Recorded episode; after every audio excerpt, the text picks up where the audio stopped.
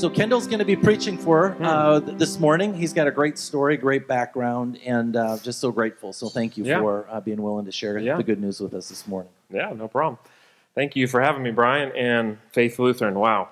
It is a blessing to be with you all this morning. You have no idea just how much it's impacted us. I, you know, Pastor Brian and all you all have done such a great job of praying for us, supporting us, and it's a rare thing. It's a very rare thing to have people that are passionate about supporting other churches, even of different denominations and things like that. So it really means a lot to us, and we're really blessed to be here this morning. Um, John asked me this morning if you know this camera in front of my face would uh, would distract me, and I said uh, we have about 35 children at our church that are screaming all the time. This will be this will not this will not affect me. So um, if you want to open up your Bibles with me this morning, we'll be uh, getting to Hebrews chapter one. If you want to turn there. Um, and yeah, like Brian said, and as you guys know, we've been, you guys have been going through this series called Counterfeit, where you've been looking at these various errors that have arisen even in the early church and even that are present to this day. In the first week, Brian talked about Pelagianism or legalism, which is a big word that basically means that works are added to salvation, right? That to be made right before God, it's not just about what God has done in Christ, but it's about what you need to do, how you can work your way up to God. And so Brian addressed that, adding works to salvation. And then last week, I believe he talked about antinomianism, another large word. Brian's really hard on you. I heard he went through a whole book of the Bible last week. I mean, wow. No, I'm just kidding. But antinomianism, that's where the law is taken away from the Christian life, that it doesn't really matter what you do, that God's law doesn't really matter at all. It has no place in the Christian life. And so this week we're going to be talking about the open canon heresy. I'm not sure what's behind my back. Nothing. Okay. Uh, the open canon heresy, which is that essentially people adding to the scriptures or taking away from the scriptures. And this is a critical issue. And some of you might be thinking maybe about this whole series, really, what's the point? I don't know. You know, we're going through these heresies and these errors. I didn't sign up for a seminary class or something like that. But it's actually very critical that we understand these things and understand why they're important and how they affect our lives. Because the truth is, these errors are not just in the academy, they're not just um, out there, they're very subtle and they penetrate our lives in very subtle ways. And as I was studying this week, I was reminded of the garden. And some people from our church might laugh a little bit. I'm always going back to the garden. The Garden of Eden, not my garden at home. I don't have one. Um, I was reminded of the Garden of Eden because what happens in Genesis 3? God has created the heavens and the earth, this glorious creation. He creates Adam and Eve and he places them in the garden, and they can have the fruit from any tree in the entire garden except for one. And he gives them a command. He says, Do not eat of this tree lest you die. And then in chapter 3 in Genesis, it says this it says that the serpent was more subtle than any other creature in the garden. And then Satan goes on to speak to Eve and he says, Did God really say that you cannot eat from any tree in the garden? And Eve says, No, he didn't say that. He said that we cannot eat from this one tree and we cannot even touch it lest we die. God never said you can't touch it. He only said you cannot eat of it. So, right there, we see Eve adding to God's law, legalism. It's very interesting to think about. And then, right after that, what does Satan say? What does he say to her? He says, We can't eat of this lest we die. And he said, You won't surely die. He's taking away from God's law, antinomianism. So we see these first two errors, but what's the first thing that the serpent says to Eve? Did God really say? Questioning God's word. And that's what we're going to be looking at today. Questioning God's word, the sufficiency of God's word, the inerrancy of God's word, the finality of God's word. Did God really say that? That's at the heart of so many errors, and it's not only in the Garden of Eden, but it's very much with us today. So, if you want to, yeah, like I said, open up to Hebrews chapter 1. We'll be looking at verses 1 and 2 this morning. And as we'll see, hopefully, that these temptations to doubt God's word, to add to God's word, to take away from God's word, are not just old, are not just in the garden, but they're very present today. But hopefully, we'll see that God has spoken in His Word, that even though we might have lots of questions about what's in the Word, what do these things mean, that God has spoken through the person and work of His Son, and we have a sure and steadfast anchor in that. So, Hebrews chapter 1, verses 1 and 2, if you want to follow along with me. The writer to the Hebrews says this Long ago, at many times and in many ways, God spoke to our fathers by the prophets. But in these last days, he has spoken to us by his Son, whom he appointed the heir of all things, and through whom also he created the world. Let's pray. Heavenly Father, we thank you for this time that we get to set aside each week to come, to learn about your word, to see the glory of the gospel and the glory of Christ. And if we're honest with ourselves, each week we come weak, sinners in need of your grace. And there's so many distractions in our hearts and minds. And so we ask that by the power of your Spirit this morning, you would help us to see the truths of your word, to help us to see the sufficiency of Scripture, and that we would not be led astray or deceived, but that we would trust in you, God, in your word, and in your power to save. We pray all these things in your Son's name. Amen. So, yeah, um, big, heavy topic the sufficiency of Scripture. What does this mean? Maybe some of you are a little bit overwhelmed this morning, but we'll see this morning that, again, this is not, Satan's not very smart. he uses the same things over and over again. So these errors that Brian has been talking about, that I'll be talking about, they're not new. As the writer to, um, as the writer of um, Ecclesiastes says, there's nothing new under the sun.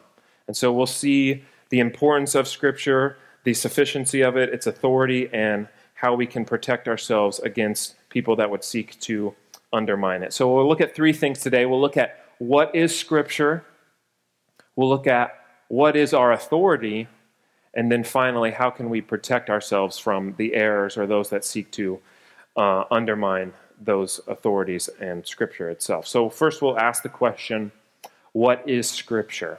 What is Scripture? What is the Bible? You know, I think if you were to ask somebody on the street, what is the scripture? What is the Bible? They might say it's a collection of 66 books taken over 2,000 years or however many years to write. And it would just sort of be a very human answer, right? It's God's word, maybe they would say. But if we think about it, what is Scripture? What is it in its essence? Is it just human writings? Is it just wisdom about how to live a better life, how to be more moral? That's not what Scripture tells us. Scripture tells us what Scripture is. And in 2 Timothy, scripture sa- or sorry, Paul says in scripture that all scripture is God breathed. That it's God's revelation of himself. That God could have chosen not to speak to us. He could have chosen not to say anything about who he is or what he's done, but he hasn't. He's chosen to speak to us and he's given us his holy word. And this is God's self disclosure. He's telling us things about himself. And there's two ways that God does this. One is what we call general revelation. This is creation. When you look outside, you see a tree, you're learning things about God that He's good, that He's powerful, that He's wise. These things are orderly. There's many things we can learn from looking at a tree. But there's other things that you can't learn about looking at a tree. Don't look at a tree for too long, people will think you're strange. But what can't you learn from looking at a tree? You can't learn that you're a sinner that Christ is a good Savior, all these things that we see revealed to us in Scripture. So we can't just have general revelation, but we need something else. We need what's called special revelation, which is God's revealed will in His Word. And so we have these two books, the book of nature and the book of Scripture. And this is what Scripture is it is God's special revelation, it is His revealed will. And we see that it's divinely inspired, that it's not merely at its base a human document, but it is a divine one. Even though it was written by men, as they were carried along by the Holy Spirit, we see that ultimately this is God speaking to His people through His Word. So, this is what Scripture is. All 66 books are God's revelation to his people. And so we have to ask the next question If Scripture is God's revelation to us about himself, about who he is and what he's done, what is our authority? What binds our conscience? What orders our worship? What leads us in the Christian life? That's the next question we need to ask is what is our authority? And this is not a new question, right? If we go back to the time of the Reformation, in the 15 and 1600s, this was not a new question for them either. During that time, during the Reformation, think of Martin Luther, all these great reformers, there was a lot of questions about what is the authority of the Christian. Is it tradition? Is it the words of the Pope? Is it the Apocrypha? Is it all these other things? Or is it Scripture alone? And so out of the Reformation came these five solas sola Latin meaning alone. Many, maybe some of you have heard of these five solas. There's five of them sola fide, faith alone, sola gratia, grace alone, sola Christus, Christ alone, solo Deo gloria, to the glory of God alone, and sola scriptura, scripture alone. That it is, we are saved by grace alone, through faith alone, in Christ alone, to the glory of God alone, and this is all revealed in Scripture alone. Because there was many attacks on the church at that time. There were you're saved by your works, you're saved by your merit. You not only need to worship God, but Mary and the saints and all these other things. And there were so many attacks on the authority of the scriptures and on how is someone made right with God. And so out of the Reformation came these five solas. And some of us might be familiar. I think last week actually was the 500 year anniversary of the famous words of Martin Luther at the Diet of Worms. He was being questioned and he was bringing up all these things the 95 theses all these things that we remember this theology of the reformation and he was being asked to recant to take it back and what did he say on that famous day he said my conscience is bound to the Word of God. I will not recant. he was convinced that Scripture was what bound his conscience, what was his ultimate authority, not the words of the Pope or tradition or all these other things, that it was the Word of God. And a big part of the Reformation were these verses that we read today in Hebrews chapter 1. We see in Hebrews 1, and specifically 1 and 2, the finality of God's Word that it is final. It's his final word to us, that we don't need to look for other things to add or take away from God's word, but we have God's word and it's complete, it's final. And you see, if the verses are up behind me, maybe not, but if we could throw them up there, we see these two verses in verse 1 and 2, and they're sort of these parallel verses. What does he say in verse 1? That long ago, at many times and in many ways, God spoke to our fathers by the prophets. And then in verse 2, he says, But in these last days, he has spoken to us by his Son. So, three things to point out in here. Number one, God spoke, both in the Old Testament and in the New Testament. Both in the law and the gospel, God spoke. God revealed himself. He told his people who he is and what he had done. So we see this unity of Scripture that the Old Testament and the New Testament are not in contradiction, but they are unified. That both times God has spoken and chosen to reveal himself, who he is, and what he's done. But we also see the differences in verse 1 and verse 2. Verse 1 says, long ago. Verse 2 says, now. Verse 1 says, he spoke by the prophets in many times and in many ways. But verse 2 says he's spoken now by his son. And so we see the differences here, that they are not the same, that we see the finality of this revelation, and that's the third thing, is that we see God has spoken to his people by Christ, by his Son. And so we have no more need for new revelation. We have God's Word, we have his Holy Spirit, and God's revelation to us is complete. And so we don't need to add to it, we don't need to take away from it. Yes, we need to pray that the Spirit would illuminate the Word to bring it to light so we can understand it, but we don't need to add to it. It's complete. And in these verses, and really in all of Scripture, we see that Scripture alone is the final authority of the Christian, that it's sufficient, and we don't need to take away from it or add to it. And so we've sort of built this foundation. We've said what Scripture is and that it's our authority. But we have to keep coming back to that question that Satan asked in the garden this subtle question that did God really say that? I know some of you are, or maybe all of you, are going through this Bible in a year program, which is amazing. it's amazing that you've been doing that and pushing yourselves to read the scriptures more. And so often, if we're honest with ourselves as we're reading, maybe that question has popped into your head Did God really say that? Did God really do that? Did that really happen? And so maybe it's subtle like that, or maybe it's um, even bigger than that. And this is really the ancient work of Satan is to deceive us, to trick us, to get us to question God's word and the completeness of God's revelation to us, whether it's in the first century or the 21st century whether it's um, the heresy of Marcionism or Mormonism, whether it's the Catholic Church or the hyper charismatic church, all of these at some level seek to take away or add to the revelation that God has given us. And so, I use some big words there. What's Marcionism? that is the heresy that came up in the second century where someone said, We just need to get rid of the Old Testament. Let's just take it out, delete it. There's bad stuff in there. That doesn't look like the God of the New Testament. Let's just get rid of that.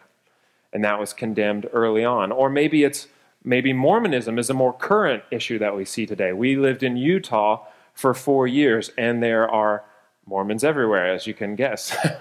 and there's these temples, and there's all these things that are going on there. And they are adding to God's revelation, right? They, they not only believe in the Word, but they believe in the Book of Mormon, the Pearl of Great Price, all these other extra revelations that Joseph Smith gave them. And so, whether it's taking away from Scripture or adding to Scripture, these are the things that are coming up, these errors that are coming up, and we need to be aware of these things. And it's hard because usually the people that come to us that would cause us to question God's word are some of the nicest people in the world. We, we lived out there. Mormons are some of the nicest people you'll ever meet. Externally, they are great. Internally, they are nice people. They're sweet. They are nice neighbors, all these things. Maybe you have some neighbors um, that are Mormon, and they're the nicest people. But what ends up happening when we say Scripture plus is we end up distorting not only who God is, but the gospel of Christ. We end up distorting not only who God is, but the gospel of Christ. And when we add to Scripture, whether it's in Mormonism or maybe it's what the Pope says, or maybe it's these new revelations that prophets are bringing, in all of these cases, the same thing happens. When we add to God's final revelation, we end up following the new thing. Even if it contradicts the Bible, we usually end up going with the new thing. What's new? What's fresh? And we have to be careful of this. And a great example of this is in Mormonism. What do the scriptures say about salvation? We're saved by grace apart from works of the law. Brian talked about that beautifully a couple weeks ago that we're saved by grace apart from works of the law. What does it say in the Book of Mormon? What did Joseph Smith say? You're saved by grace after all that you can do. So you need to do enough good stuff, and then grace will kick in and take you that extra 1% or 90% or however much you've been slacking. And so we can see that these things are in direct contradiction, they don't line up. But what often ends up happening is we go with the new thing. We go with um, this new revelation, with what's been added to Scripture. And Paul has harsh words in the book of Galatians for those that would seek to bring a different Jesus, a different gospel. He would say they are anathema, accursed. And so we need to be very careful that what we're hearing and what we're succumbing to is not a different Jesus and is not a different gospel. And you might say, it's easy to point at all these other things, and it's easy for us to say, oh, the error is out there. And so we can kind of protect ourselves. But it's usually more subtle, as we saw in the garden, right? The serpent was more subtle than any other creature. He didn't come straight to Eve and say, Don't believe anything God says. He just caused doubt to come into her mind about what he had said. And so, this is very true of us that oftentimes it's a lot more subtle. So maybe we don't say, Joseph Smith was right, but maybe we say things like this. Maybe you've heard something like this. God just wants me to be a good person. That that's how I'm made right with God. I just need to be a little bit better. That God honors good people, and if I'm a good person, then God will save me. Or if I just do more right than good, that will make me right before God. And so these are subtle ways that these additions to Scripture can corrupt the gospel of Christ. And this is important that we understand this because every other religion, every other worldview believes this that the way we're made right with God is by what we do, where Christianity is wholly different. We are made right with God not by what we have done, but by what Christ has done. Not by our good, good works, but by the good works of another, namely the Lord Jesus Christ. And so, we know from the scriptures that no one is good but God, that we need a Savior, that we're sinners, as Jeff talked about, that we're sinners and we're in need of a Savior. And so, even though Satan's plan in the garden, it worked. he deceived Adam and Eve. He caused them to doubt God's word, to doubt his goodness, to separate God from his law. And they thrust all of humanity into sin. Why do we deal with the coronavirus and all these other things in our lives, it's because of the fall. It's because of an Adam and Eve's sin, them doubting God's word. And so, even though Satan's plan worked, we see that this is not outside of God's plan, right? That he has had a plan before the foundation of the world to save a people for himself. That he would send Christ, the one mediator between God and man, to make it right to stand between them and God and give them his perfect righteousness. And by his death on the cross, take away their sins, take away the curse and punishment of what they, des- what they deserved, what we deserved. And this is all the work of the incarnate Son of God.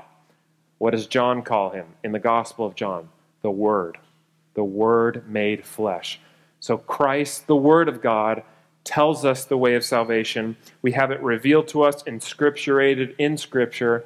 We have a sure and steady hope for our souls, and this is revealed in Scripture alone. So, as we come away today, three things to point out, three things to try to apply this to our lives, because I think sometimes, if we're honest, yeah, heresy, antinomianism, Pelagianism, what does this have to do with how I live my life throughout the week? or how I come to worship on Sundays. Three things. The first one is that everything we do in our lives, and especially on Sundays, is to be ordered around God's Word. That we don't have to make up new ways of worshiping God. We have God's Word that reveals to us how to worship. And everything we do as Christians, and especially on Sunday, is centered around the Word. We pray the Word. We sing the word. We pray the word. We preach the word. We see the Lord, see the word in the Lord's Supper and baptism. All these things, we see the gospel proclaimed. We see the word of God, and it protects us. It keeps us from trying to invent new ways of worshiping God or coming to God. We have God's revelation. And so it's in God's word that we see who God is, what he's done, but we also see who we are, that we are sinners in need of saving, in need of a Savior. So that is the first thing. The second thing is that trusting in the sufficiency of Scripture, Scripture alone, protects us from the errors that Brian has talked about and will talk about. The, all these different doctrinal errors that creep their way into the church. Scripture alone protects us from this. And so, all these questions that come up, maybe it was during the Reformation, or maybe it's in our world today how are we made right with God? Is it by what we do? Is it by going out and serving the community? Is it by paying enough money? How do we need indulgences? What do we need? How are we made right with God? Scripture alone protects us from all these errors. That justification by faith alone is the only way of salvation. It's what's revealed in the scriptures and it's how we protect it. And all these other errors will seek to distort God and the gospel but in God's word, we have a full revelation of who He is and what He's done for us. And then finally, Scripture alone shows us the sufficiency of Christ and His work. That even though we are sinners and we deserve God's wrath, He has poured it out on the person of His Son so that we might be made right with Him. That we don't need new words from God, that as Hebrews says, He has spoken to us by His Son. There is a finality to God's revelation. And so maybe you struggle with sin in your own life. Maybe you're struggling with suffering. Maybe you're asking yourself these questions about how can I be made right with God? Or I'm reading the Old Testament and I don't know if I believe it. I don't believe that this is God's word. God has given us His word, He's given us the gospel, and we have great and precious promises for the believer that even in our sin and in our suffering, we have hope. And I'm reminded of the great hymn, How Firm a Foundation. I don't know if any of you are familiar with this. It says these great words How firm a foundation, you saints of the Lord, is laid for your faith in his excellent word. What more can he say than to you he has said, to you who for refuge to Jesus have fled? That soul that on Jesus has leaned for repose, I will not, I will not desert to his foes. That soul, though all hell should endeavor to shake, I'll never, no, never no, never forsake. That we have a sure, firm foundation for our hope, for our faith in the Word of God, and God will not forsake us. He's given us His Word. It's a grace, it's a blessing. And we have a foundation for our souls. We have an anchor that when we doubt, when we fear, God has given us promises that we can go to. He's given us assurance of our pardon, absolution. All these things are found in the Word of God. They're not found in nature, they're found in God and in His Word. And so we have a great hope, we have a firm foundation, and we can pray for the Spirit to illuminate these things. God, I don't understand why these things are written down. Help me to see them by the eyes of faith and trust in the God of the Word and the God of our Lord Jesus Christ. So, would you pray with me this morning? Lord, we thank you for this time that we get to set aside each week to come and hear about who you are and what you've done. And it's revealed to us in your word alone. And if we're honest, we often fail to believe the precious and great promises that you've given us in your word, or our faith is weak and we, we can't believe that they would be true of us, of weak sinners like us. Help us, Lord, to by faith believe that it is not by our works, but by the works of Christ that we are made right with you. And help us to trust in the sufficiency of your word, that we don't need new revelations. We have your word, that it is a sure and steadfast anchor. And even though it pierces us and cuts to the division of bone and marrow, you heal us with the sweet balm of your gospel. Help us to trust in that this morning. We pray all these things in your Son's name. Amen.